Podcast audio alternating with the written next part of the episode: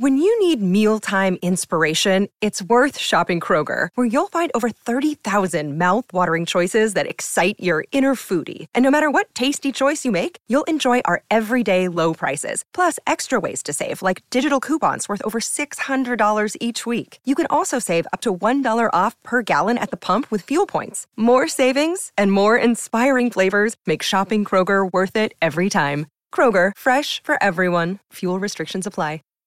Save big on brunch for mom, all in the Kroger app. Get 16 ounce packs of flavorful Angus 90% lean ground sirloin for $4.99 each with a digital coupon. Then buy two get two free on 12 packs of delicious Coca Cola, Pepsi, or 7UP, all with your card. Shop these deals at your local Kroger today or tap the screen now to download the Kroger app to save big today.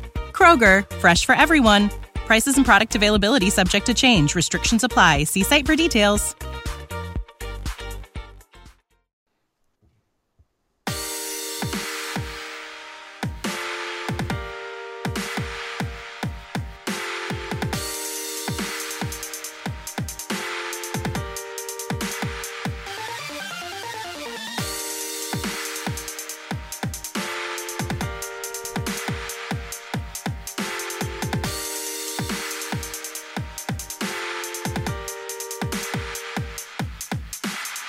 Uh, welcome in to the NFL Mocks podcast. I am your humble host, Brooks Austin. As always, I'm coming to you live from the beautiful Atlanta, Georgia, and I got my homeboy Sayre out there in Omaha. Sayre, how you doing tonight, brother? Hey, I'm doing great, man. It's good to be here. It's uh, it's always a joy to talk football with you, man. So here we go. Yeah, no, it's what we do. Obviously, here on the NFL Mocks podcast, we talk football. Uh, we, we, you know, even when there's not news, we try to run it down and uh, figure out something to talk about, something intriguing and interesting to bring the folks here on the NFL Mocks podcast. And obviously, as always, we've got a great show for you guys planned tonight. Tonight, um, we're going to be breaking down all nine of the new head coaches across the NFL and just kind of talk through what we expect from each of their, you know, respective teams across the league. And then at the end of the show, uh, we're going to give you two hills we will die on. It's something we like to do here on the NFL Mocks podcast. We're going to pick two players in college that we know and we truly believe the hill we will die on there in college football in terms of college football players. Um, but first, man, you know what we got to do? We got to get to the business. However, wherever you found this podcast, please feel free to like, subscribe, rate, and review on this wonderful Friday Eve, if you will, on this Thursday night podcast we've got coming out for you guys on Friday morning. We appreciate you guys for listening, of course. But, Sayre, man, the week's about to wrap up. Have you had a good one, my man? Yeah, it has been a really good week, and uh, and like you said, it's it's it's awesome that we get to interact with these listeners. I, I, hope you all know if you have been listening to the NFL Mocks podcast even before I jumped on with Brooks here, uh, thank you so much for that. We really appreciate it, and uh, yeah, it, it is it has been an awesome week, and here we we're capping it off with. We had Game Seven of the Stanley Cup Finals last night. We got the NBA Finals finishing up tonight, and uh, you never know what's going to happen. But uh, yeah, man, it's been a really good week of sports and just life in general. So loving it. Yeah, man, you got the U.S. Open going on right now too, and it's on the West Coast out there. So very rarely do I get home at a six o'clock in the afternoon and and see golf on my TV. Tiger only through eight holes, so that's something to look forward to for the next you know foreseeable future. Next couple days here on the East Coast. Obviously, watch a little U.S. Open and see if Tiger can finish things off. I saw him at minus one through about 10. I don't think that's going to cut it think the leader's at 600. But nonetheless, that's enough golf talk, hockey talk, and NBA talk. We promised you we're going to break down all nine of these head coach, uh, you know, new head coaches in the NFL. Let you know what we kind of think about the hire itself, and then kind of, you know, see what we think about what these teams are going to do uh, in this upcoming season. So we're going to start as the draft did here on the NFL Mocks podcast with the Arizona Cardinals and Cliff Kingsbury, uh, Cliff Kingsbury, if you will. Uh, Sayre, I'm going to let you start off, man, what do you think of this hire, and, and what are your kind of your expectations for the Arizona Cardinals this year? Yeah, I think it's a really bold move by the Cardinals. I think obviously this ties directly with Steve Keim, Steve Keim kind of fighting for his life as a general manager. You know, they made the move to go get Josh Rosen last year to move up to get him, and it didn't quite work out. The way that they had hoped in year one. And so then you go out and you get Cliff Kingsbury. And I think it speaks to the respect that the Cardinals have for Sean McVay and the work that he's done in Los Angeles with the Rams because you hire a guy like Cliff Kingsbury. Obviously, you expect uh, those similar type of returns. I mean, Sean McVay was relatively unproven, unproven as a coach just considering experience and everything and and Cliff Kingsbury is even more so. So you go get this guy and you go get him his quarterback that he wants and Kyler Murray. I think there's there's potential for something really interesting to happen here, or it could all just crash and burn. But I, I, I tend to lean on the optimistic side, and so I think with Cliff Kingsbury, what he did with some quarterbacks in college, you might have heard of them: Baker Mayfield, Patrick Mahomes, Kyler Murray. Uh, these are guys that he identified. As. Don't forget that Davis Webb guy, man. Davis Webb, baby. That's right. He was a third round pick too. So yes, he was. Um, yeah, man. D- definitely, there's definitely a uh, some serious upside here, but I think the floor is very low as well. Yeah, look, Sayre, here's my thing. It's all fine and dandy to be a world renowned offensive mind. Um, but if you don't have the Jimmies and the Joes, the X's and O's can only do so much for you. So I don't think it's going to be fair necessarily to judge Kingsbury on exactly what he's going to do this year. I think it's going to be kind of a long term thing. But you could have said the same thing last year with Steve Wilks, and they moved off of that as quickly as possible. That being said, I think they have a lot to look forward to in terms of offense in the near future. Kyler, I believe, is going to be very, very good there. I love Christian Kirk. I'm a lot higher on him than most. Of course, you've got got David Johnson of uh, still there. Um, I just don't know about that defense, man.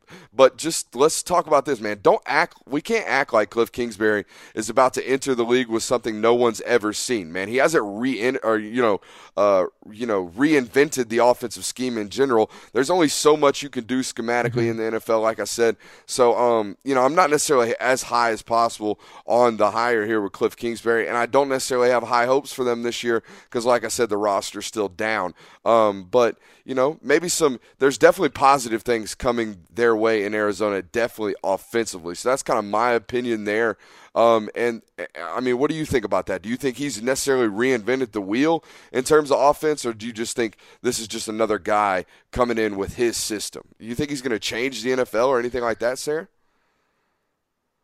I don't I don't think he's that type of guy. I think really what you're looking for from a guy like Cliff Kingsbury is rapid development and instant production from the quarterback position, right? Yes. I mean, that's what these NFL teams need. They need instant production from the quarterback position because if you can get a rookie quarterback on that rookie quarterback contract to produce right away, as we've seen from from you know the Mahomes of the world and Deshaun Watson's and back when Russell Wilson was initially drafted and Andrew Luck. I mean, mm-hmm. you're able to build around these guys really well for a, a good amount of time for the really for the next five years, and so. I think that that's really the goal is QB development. I don't think he's an offensive innovator in terms of. I don't think he's going to shock anybody with you know formations. There's there's nothing new under the sun, right? And so yeah. he's got to find a way to get Kyler Murray to be good on a consistent basis, and I think that that's the ultimate goal uh, in hiring him. Most definitely. So that is a team out there in Arizona that's trying to do it uh, in the traditional, um, you know, not necessarily traditional sense, but the new wave uh, in terms of hiring an offensive-minded coach. A team that's kind of going against the trend, bucking against the trend, is your Denver Broncos. There, Sayre. They go out and hire Vic Fangio.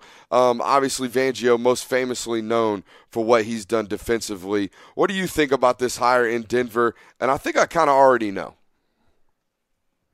Yeah, you know, I think it's an interesting move because it it feels like Vic Fangio's been a head coach in the league. Just just having listened to his press conferences, having kind of listened to to what players are saying about him and the way that he runs things and operates things. I mean, obviously he's a veteran coach in the NFL, but it seems like he's one of those guys where the the the pressure of being a first time head coach doesn't seem like it's really going to get to Vic Fangio, right? I mean, we saw every stop that he was at as a defensive coordinator, instant success. And not only success, but he built elite defenses. We saw that in Chicago in a short amount of time from 2015 to 2018. Really, that Bears defense took leaps and bounds. And then he did the same thing when he came from Stanford and, and joined Jim Harbaugh's staff with the San Francisco 49ers. You know, that was a bad team and they pretty quickly became a great team, and specifically because they had an awesome defense.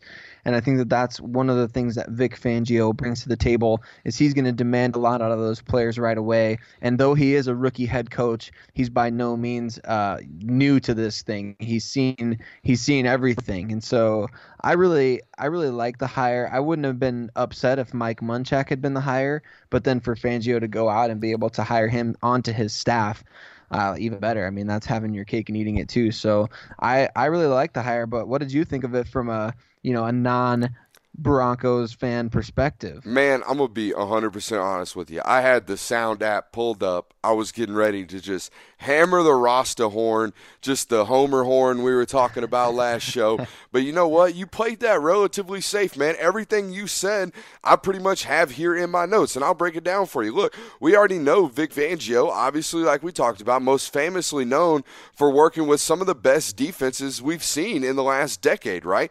That San Francisco 49ers defense defense from 2011 to 2015 was absolutely dominant. And then he goes to Chicago, right, and rebuilds and turns that into a top rated unit. Okay. My only thing is you already hit on it too. The trend in the NFL is young offensive guru, not necessarily a 60 year old defensive coordinator taking his first ever head coaching job. And I mean, Sayre, this dude has never, ever. He's been coaching since 1979. He has never held the title of head football coach at any program or any level. So does that concern me a little bit? Yes.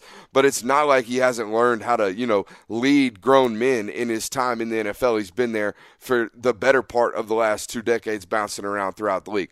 Do I agree they are a defensive led football team there in Denver? Absolutely 100% for sure. So, for that reason, it makes sense to me. Um, it's just not a part of the successful coaching trend we see as of now. And, and it might go back the other way, right? I mean, with guys like, and we're going to talk a little bit about them, the only successful defensive coordinator and defensive minded head coach we all know of is absolutely Bill Belichick. And you might be able to throw Mike Tomlin into that scenario, but you know, he's been a head coach for over a decade now, so it's a little bit different. But I like the hire there in Vic Fangio only for the reason, uh, like we talked about, they are a defensive minded led football team. They are a defensive led football team. So I'm okay. The Vic Fangio was hands down the best defensive coordinator available for a head coaching job. And like you said, you got the number two there on your staff. So I'm totally cool with it. Let's move on to the Jets. And like I said, man, I commend you for not making me pound that Rasta horn, that Homer horn that we've got downloaded here uh, for the NFL Mocks podcast. But like I said, let's get on to these Jets, man. I know I was too. And Adam Gase, man. I'm gonna be honest, Sayre. I feel like Gase got a bad rap for what went down in Miami. I mean, in his first year, he wins 10 games for the first time since the famous Wildcat year down there in Miami, all the way in 2000, all the way back in 2008. And then Tannehill gets hurt early in uh, in 2017, and he's forced to play his boy Jay Cutler. Granted, he was the one that brought him in and decided to play him, but nonetheless, Jay Cutler no longer a starting caliber quarterback in the NFL at that point, even in 2017. Though he showed some spurts, and honestly, I would argue that speaks more to Gase than what Cutler has left in the back. Last season, he goes seven and nine and is canned, thrown out the door. And I really don't know what he was supposed to do with that roster down there in Miami in the first place. I looked at it today. In the last three uh, Pro Bowls, they've only had one, and it's Reshad Jones, uh, the safety. And then I guess you could throw Jarvis Landry in there, but he's no longer on the roster. Part of the reason that being uh, Gase kind of ran him out of there. I think he's you know helpful. He'll be a helpful hand in the development of Sam Darnold. My only reservation here with Adam Gase as a head coach is he strikes me as a bit of power hungry man, uh, and, and if not just crazy. I mean, I know it's too much to look at the you know the or the first press conference he had with the crazy eyes and whatnot, but the dude strikes me hundred percent as power hungry. Um, he's pretty much ran everyone that's ever gave him flack out of the building, all the way dating back to Miami. And I know the Mannings speak extremely high of him, but you can only run on the Manning uh, word for so long. What are your thoughts, Adam Gase, there in New York with the Jets, my man? Yeah, very interesting, very interesting hire because I think that a lot of teams would have liked to have Gase. Um, well, I, you would think so, but it, it kind of seemed like he wasn't really seemed like a dry market, high man, demand. now that you. I think about, it. Yeah, yeah, I would have thought I would have thought he would have had at least a few uh, a few openings that that would have you know he would have been able to kind of just pick and choose one or the other. But I think he actually ended up in the right spot with a quarterback like Sam Darnold to, to be able to work with, and then to go for that team to go out and get Le'Veon Bell. He's got some. He's got better weapons immediately in New York ever had in Miami, which you alluded to just now. But I'll, I'll kind of give you some background on why I think Gase may be a bit of a power trip. And this is simply a theory. This is not a, a statement of fact or anything. But one of the first prominent jobs that Gase had in the NFL was when he got hired on as a wide receivers coach by Josh McDaniels with the Denver Broncos back in mm. 2009 when McDaniels took his first head coaching gig. Uh, shout out to the Indianapolis Colts for dealing with that guy. But um, I, I don't know that just being associated with McDaniels in that way makes him similar personality wise, but McDaniels is a big time power trip and really Bill Belichick has proven to be the only guy that has uh, McDaniels under his thumb. And so again, I'm not saying that they're exactly the same, but Gase that may be part of the reason why he is like that because you attract you know you attract the type of people around you who who are kind of a lot like you. And, mm-hmm. and I think that that's kind of the case here with McDaniels and Gase. And then uh, yeah Gase he did a great job with Peyton Manning unquestionably. He was a far better but fit with Manning than let's be honest. than Right. Well, I'll tell you what, it, Mike McCoy wasn't, and Mike McCoy, I won't say limited Peyton Manning, but because it was Manning's first year coming off injury in 2012 when he was working with McCoy, but when when uh, when Adam Gase stepped in and took that offensive coordinator role in Denver, I mean, we saw literally the highest scoring offense of all time. And again, that was legendary Peyton Manning status. That wasn't all to do with Gase, but at the same time, I think there is something that was the that was the year that got him the head coaching gig really. Um, he could have he could have gone to Cleveland right after that year, but he decided to stay with Peyton for one more year, and so um, you just never know how things are going to work out in the NFL. But I think Gase is in probably the best spot that he could have been in, uh, unless he had taken Denver's head coaching gig uh, after that 2014 season, which he wasn't ever really a realistic consideration for. So I think he's in a good spot. Fair, all fair right there. Let's move on to Green Bay and their new head coach, Matt LaFleur. I'll start off, Sayre, and I'll preface everything I'm about to say with this right here. You have Aaron freaking Rodgers up there in uh, Green Bay, which should make everything 10 times easier uh, for all head coaches involved. That being said, I was very, very unimpressed with what LaFleur did last season in his only season in Tennessee man, I'll, I'll, tell you this: Marcus Mariota is by no stretch of the means Aaron Rodgers, but it just didn't look great, man. Yes, Mariota had a career high in completion percentage last year, but he had a career low in yards and touchdowns. And some people may say, well, he was hurt last year. Well, he's hurt every single year. Uh, his most starts he's ever made in a season was 14.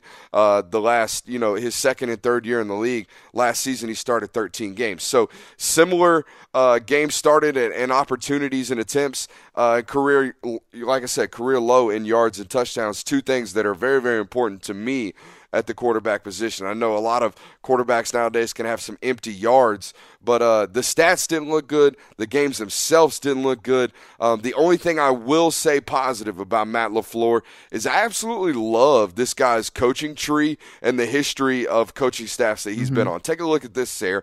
In the last five seasons, these are some of the names that he's worked with. Say what you want about Brian Kelly there at Notre Dame. He's pretty much known as offensive genius dating back to what he did at Cincinnati, okay? He worked with Kyle Shanahan in Atlanta from 15 to 16. He goes out and helps Sean McVay out in his first season as offensive coordinator there in LA. And he even got a touch of the Belichick style, kind of, if you will, last season with Vrabel. Um, all those guys are great coaches in my mind. You sprinkle in a little Dan Quinn there during his time in Atlanta. And I think this guy's got, at least if he's done anything but observe uh, since he's been back in the NFL since 2014, coming back from Notre Dame, man. I think he's had to have learned uh, some really good traits. And like I said, he's got Aaron Rodgers, so it can't be that hard. And that football team definitely loaded up this offseason. What do you think about Matt LaFleur there in Green Bay? I, I actually am with you on the coaching tree situation there. I think he, I think LaFleur is a good candidate or was a good candidate for teams this offseason. I just I don't like the fit with the Packers at all. Um, and I'll tell you why. It's because I think that there's we saw the obvious power struggle with Aaron Rodgers mm-hmm. and Mike McCarthy. You better there. have a you better have weight as a head coach if you're going to come in there and tell Aaron Rodgers what to do. Is that yeah. what you're getting at? Yeah, I think so. And if if we can circle back to to a name that we already mentioned, I mean, if you're the Green Bay Packers, would there have been a better hire this offseason for your team than than Vic Fangio? I mean, obviously you could have picked he, he could have picked a solid enough offensive coordinator or pretty much just told Rodgers, you know, hey, you're the you're kind of the de facto offensive coordinator here. And and if you just picture Vic Fangio going in there, he's familiar with the division, and now he's got Rodgers on his side. Well, you up that defense there in Green Bay, and that just that's what made more sense to me than anything this offseason would have been to have the Packers go for a defensive minded coach and kind of let Rodgers run the show offensively. And I, I, I would think that there could have been some nice harmony in that. But obviously, they chose a young, offensive minded head coach to go with an established superstar quarterback. I can't imagine what could possibly go wrong there. But no, I'm just uh, seriously, it, it doesn't sound like a good situation on paper. Um, and so I just I'll be anxious to see how it actually ends up going for these guys because I don't I don't like the fit um, between those two guys, kind of in that in that potential for a power struggle. If you had to pick one of the other, would you say the NFC North is trending up or trending down? Because I lean more towards trending down. What are your thoughts? Yeah, I think it's definitely trending down and until the Detroit Lions start to do something. I think yeah. the Packers are kind of trending down a little bit, and then mm-hmm. and Minnesota last year underwhelmed, and Chicago does it get much better than last year? I mean, they had I think they had the number one or number two defense in the entire. That's NFL. what I was about to say. I'm pretty sure the Chicago Bears led the NFL in turnover ratio as well. Um, the ball just doesn't bounce your way like that every season. Um, and I know they had some bad luck right. there with the Cody Parkey field goal miss uh, in the playoffs, but during the regular season, man, they had some of the best luck uh, just in terms of the way the ball was bouncing. And football's a funny game, man. Uh, sometimes that can happen. And I know their point differential looks a little bit skewed because of that game against Tampa, but it wasn't like they were blowing teams out all year long. They weren't. I mean, they would pull games out here and there, um, but they they weren't winning by three scores every week. Is what I'm trying to say. Um, so let's move on to yeah, that Miami. Dolphins hire. Uh, they pick up Brian Flores, man. The only man in the last decade that I can remember, at least to my knowledge, that was actually acknowledged as the defensive coordinator under Bill Belichick, man. If you had to point at the hmm. only public thing Bill Belichick is self absorbed about, in my opinion, it's this the defensive coordinator position. I've never heard or seen him give credit to his defensive coordinators. That's even dating back to Matt Patricia because, like I said, Bill Belichick sees that as his defense, and Brian Flores earned that title of defensive coordinator. So for him to earn that, it tells you kind of what kind of coach he is there, um, just in terms of being, you know, a, a, leader and a defensive coordinator. And from what I've read, uh, Flores has the most proven and exceptional leadership skills of all these new hires dudes just want to play for him. He just understands uh, the the the human and the grown man football player. Basically, is what I'm trying to say.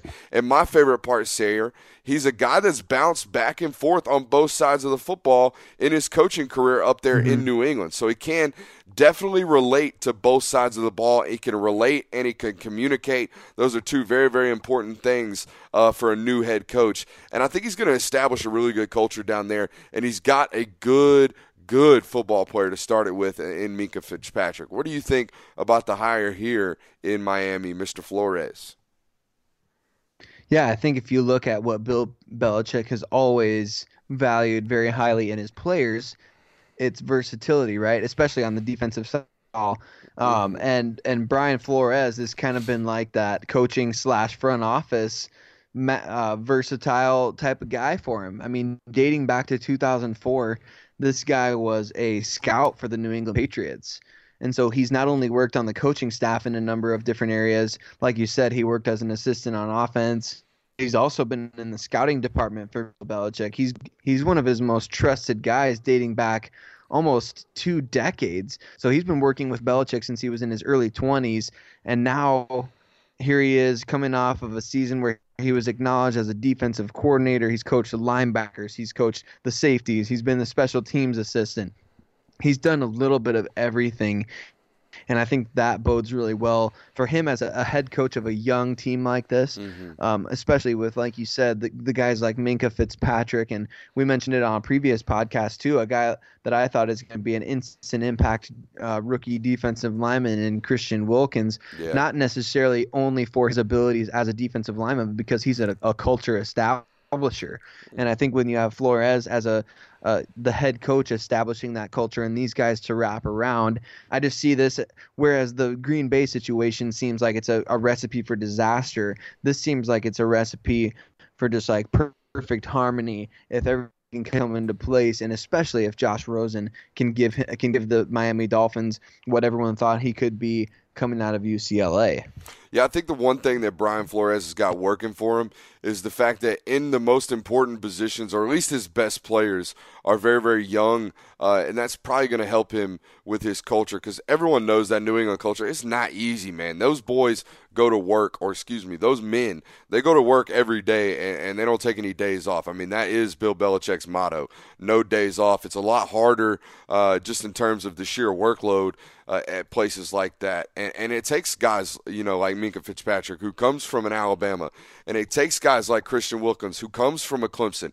Those are two programs that work their ass off uh, Monday through Friday, getting ready for Saturday football games, and that's similar to the uh, you know the culture that's going to be built at places like Miami and wherever Bill Belichick disciples go. Uh, correct me if I'm wrong, man, but I think Josh McDaniels that was pr- part of his problem out there in Denver. Maybe he was a little too, you know, hard nosed for a guy who hadn't earned the right to Yeah. be hard nosed.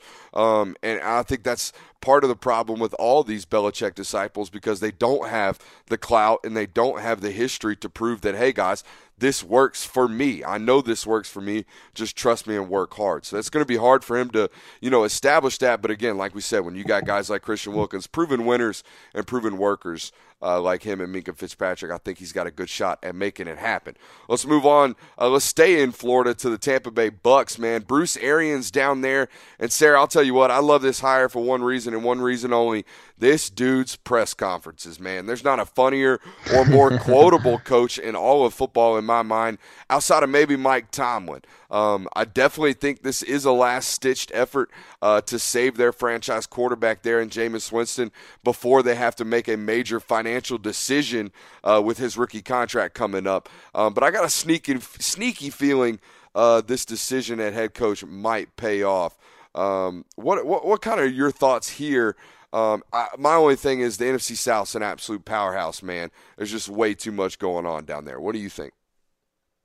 Yeah, a lot of talented teams there in the NFC South, Yeah. and I think that Bruce Arians is definitely a coach that deserves a lot of respect for the work that he's done through the years. I mean, with Pittsburgh and Indianapolis, most you know in the more re- recent years, and then Arizona straight after that. Um, you know, there there are definitely reasons to believe that he can help turn this ship around in Tampa Bay. Pirate reference, absolutely intended there, or pun, or whatever you want to call it. I think that he's got a fun group of offensive weapons, and like we've talked about and mentioned, kind of an underrated number one passing attack from last year in terms Yeah. of passing. So, and they've got some pieces defensively now. I mean, they're going to, if nothing else, they're going to be extremely fast on the defensive side of the ball Yeah. uh, with Devin White and Lavonte David roaming around that linebacker position. And so, Deone Bucannon, know he'll be in the box as well. So I mean, Yeah. they, they can flat out run. good call. They can absolutely. So they're going to be able to air it out, and they're going to be able to match speed defensively. And so I like it, man. I like this move because I I think Bruce Arians is a really good offensive coach in this league, and he's got some good weapons. So I could see this working out really well. Yeah, my only my only concern there in Tampa is I, I genuinely think they might have to score 35 every game just to win. Um, but let's move on. I mean, the speed's there, but there's still a lot of holes in that defense. Let's move on to the Browns. Uh, there, I know he, he was an interim head coach at the back end of last season, uh, but we got Freddie Kitchens there in Cleveland, first year head coach. And Sayre, no coach in all of professional football has more pressure on them than Freddie Kitchens in my mind, and here's why. He's a first time head coach with arguably the most talented roster in all of professional football. You'd be hard pressed to find a more talented, just pure talent from top to bottom uh, in terms of roster in all of football. In my mind, an eight and eight football season would be a success for a first year head coach in that organization with all the you know seemingly doomed years they've had over the last two decades since returning to Cleveland. But eight and eight would be a colossal failure to those same exact fans that have gone through all of those same hardships. They just expect more for the first time ever, and that's why I think this guy has more pressure on him than anybody else in the league. I just think it's a lose lose scenario for a first time head coach like Freddie Kitchens. If he goes 10 and 6 and gets knocked out in the first round of playoffs, do you think the Cleveland Browns fan is, faithful is still satisfied even with that? And that's a lot to ask of a rookie head coach there. Yeah, I think I think you hit it right on the head. He's going to have the most pressure on him. And if the if the Browns don't win the Super Bowl, guess who's going to be the first person to get blamed? I can tell you right now, it's not going to be Baker Mayfield. I can tell you right now, it's not going to be Odell Beckham. It's not going to be Jarvis Landry. It's not going to be Nick Chubb. It's going to be Freddie Kitchens because mm. he's the guy that we picked to take us to the ship. And and that's exactly the type of pressure, um, you know that it's it's not necessarily warranted from Browns fans, but it's kind of almost like like with the Chicago Cubs back in 2016, it was kind of like, okay, enough is enough. Like eventually, like you said earlier, the ball's going to have to bounce our way enough times, and and at this point, it's it's the players are there, the roster is there, everything seems to be there. John Dorsey's done his job. Baker Mayfield's developed rapidly. Odell Beckham is a superstar. You got a roster full of superstars. If this thing doesn't work out, it will rightfully fall on Freddie Kitchens' shoulders. And and I just hope the leash isn't too short for him because you want to be able to be patient. Like this, this shouldn't be a Super Bowl or bust year. I, I don't, I don't think it is from any outsider's perspective. But for Browns fans, the pressure is going to be high. And Kitchens, I mean, if you can't take the heat, you know, Oh, come on, you know give it to, me. Get out the kitchens. Come on, man. You got a pound that one, man. Come on. No, that's funny. um, no, I think I think we're both right on right there. I think uh, Freddie Kitchens has definitely got the most pressure on him of all these guys. Uh, last and certainly least in my mind is Zac Taylor, the new head coach of the Cincinnati Bengals.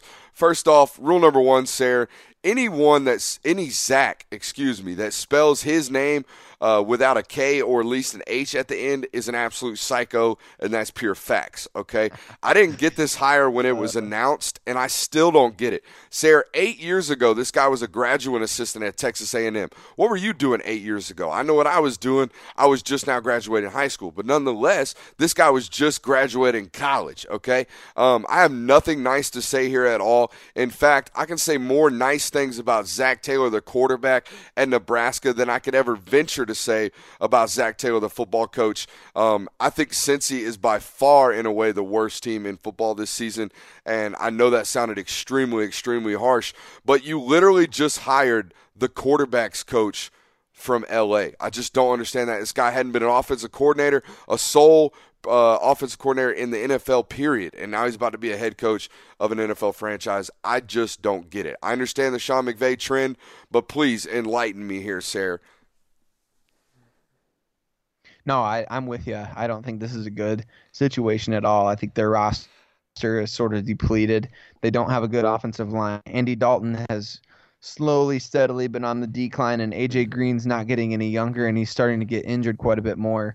And so you've got a quarterback who's on the decline, a, a new head coach, a first-time head mm-hmm. coach who, you know, he's he's coming into a situation where the talent is just not there on, on both sides of the ball. And he has no real experience calling plays at the NFL level whatsoever. And so I just I I'm, I understand why people want guys like Sean McVay, but I mean this is taking it a little bit too far. And I know that the Bengals weren't the only team to interview Zac Taylor. He was kind of a he was kind of a candidate all over the place and and so I know that other teams respect what he's doing right now, but at the same time, man, the the thing I think that he has going for him is that there's no pressure to perform right now for the Bengals. I mean, everyone expects them to be terrible, sure. including probably their fan base, and so that's a benefit in his uh, in his favor. But then again, I mean, you didn't go out and get a quarterback until Ryan Finley in the fourth round, and so you picked the most underwhelming prospect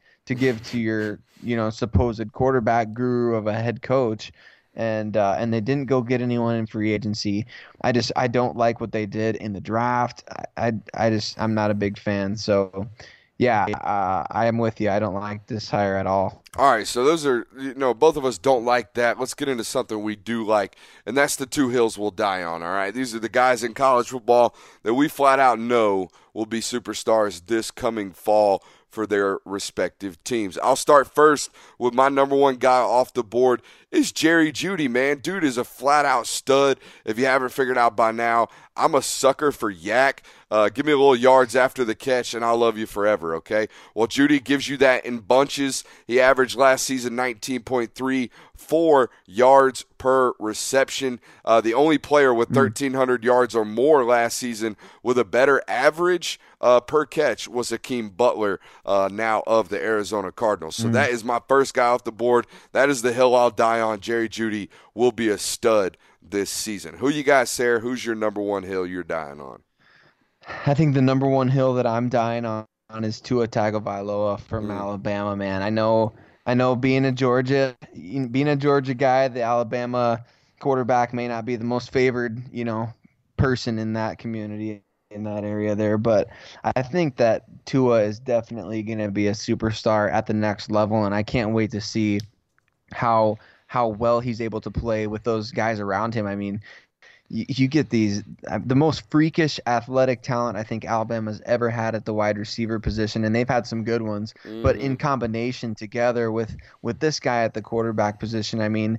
It, this is a, a Nick Saban led team. We always know that their their offense even if it may be great in the running game, is always being carried by that defense. But I think this is an offense that can stand alone and could play in any conference at any level. Uh, it's it's good. And and Tua is the architect he's not the architect but he's the guy leading the charge. And I just love what he did coming in the second half of that national championship game as a true freshman. This kid is poised. And then he comes out last year with they, they couldn't have had higher expectations. I mean people were calling him a top overall pick yeah. in that in the second half of that game. I remember my Twitter feed just going nuts like this guy's a future number 1 pick and the pressure did not get to him at all despite mm-hmm playing through injury last year. I mean, completed 69% of his passes nice. at 11 yards a pop, uh, and just really great numbers 43 TDs and six interceptions. And he, when he's healthy, he can run pretty well. So I think that this guy is just a superstar in the making, and I love what he brings to the table, man. I can't wait to see him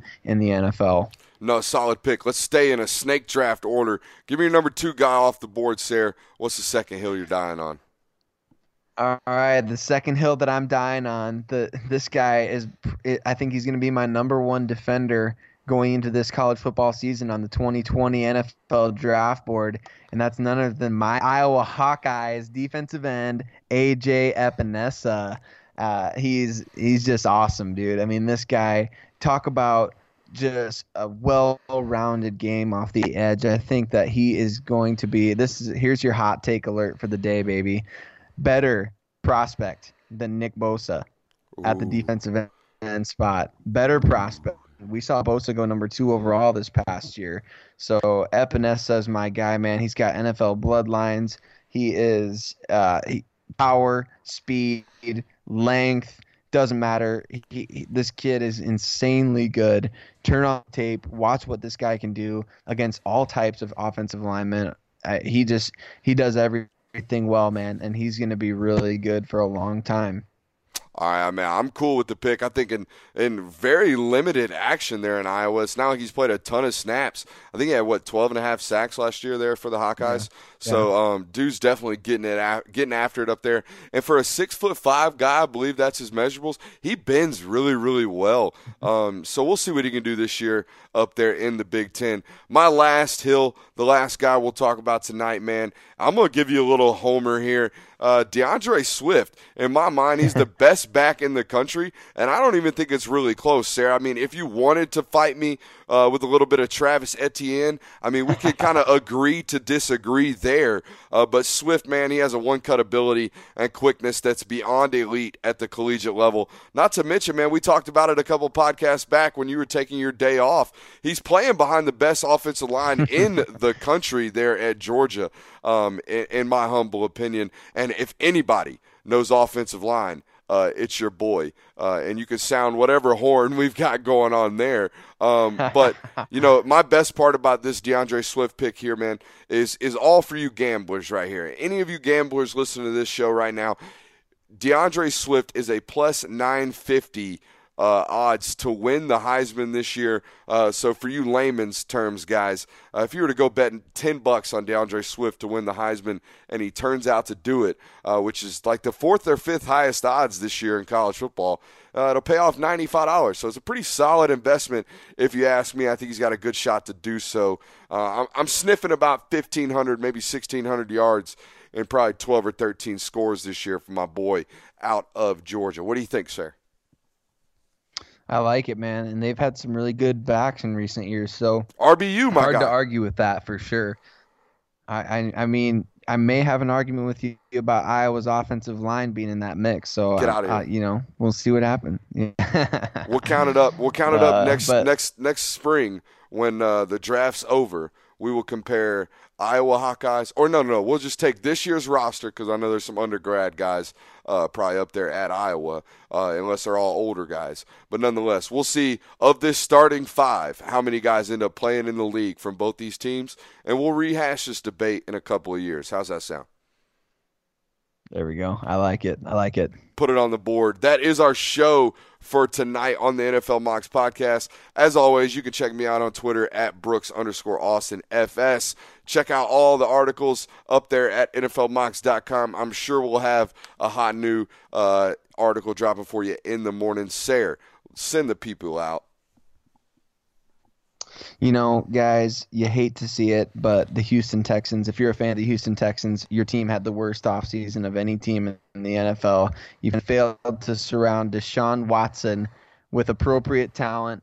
Any anybody else on the offensive line would do besides the guys that you brought in. Uh, and this may turn out to be a hot take, but you know what? I don't care. I think the Texans should have gone all in. They should have tried to sign Le'Veon Bell. They should have tried to re-sign Tyrann Mathieu. They should have kept the dogs together on defense, man, and, and they didn't do it. They didn't put an offensive line around Deshaun Watson. They didn't get him the needed weapons. I think that if you're a Houston Texans fan, you hate to see it. You failed this offseason big time. Man, I'm going to tell you what, you hate to see it. The national news and media making it a big deal out of Cam Newton's new throwing motion, apparently, man. Let me break something down for you. Tom Brady revamped his throwing motion two years ago. Tony Romo was notorious for working on his throwing motion constantly. Aaron Rodgers reportedly talked constantly about how he reconfigured his throwing motion the moment he got to Green Bay and watched Brett Favre. Okay, you hate to see it with the national media making it a big deal about a quarterback who throws for a living trying to get better at throwing for a living. You just hate to see it. I don't get it. Don't overblow it, yeah. folks. It's Cam Newton. He's 6'5. He's had two shoulder surgeries in a row. Of course, he's going to revamp his throwing motion, you idiots. You hate to see it. That's what we're going to send you guys out you for. Do. Man, and that was right off the top of the dome. I'm going to be 100% honest with you, Sarah. I know we talked about the you hate to see it segment coming into this tonight, but I totally forgot. But that's what I hate to see, man. Don't blow that out of the water just because it's it. Cam Newton. You hate to see it. You do. You really do. All right, folks, we appreciate you guys for listening. As always, we'll see you next time. When you need mealtime inspiration, it's worth shopping Kroger, where you'll find over 30,000 mouthwatering choices that excite your inner foodie. And no matter what tasty choice you make, you'll enjoy our everyday low prices, plus extra ways to save, like digital coupons worth over $600 each week. You can also save up to $1 off per gallon at the pump with fuel points. More savings and more inspiring flavors make shopping Kroger worth it every time. Kroger, fresh for everyone. Fuel restrictions apply. Save big on brunch for mom, all in the Kroger app. Get 16 ounce packs of flavorful Angus 90% lean ground sirloin for $4.99 each with a digital coupon. Then buy two get two free on 12 packs of delicious Coca Cola, Pepsi, or 7UP, all with your card. Shop these deals at your local Kroger today or tap the screen now to download the Kroger app to save big today. Kroger, fresh for everyone. Prices and product availability subject to change. Restrictions apply. See site for details.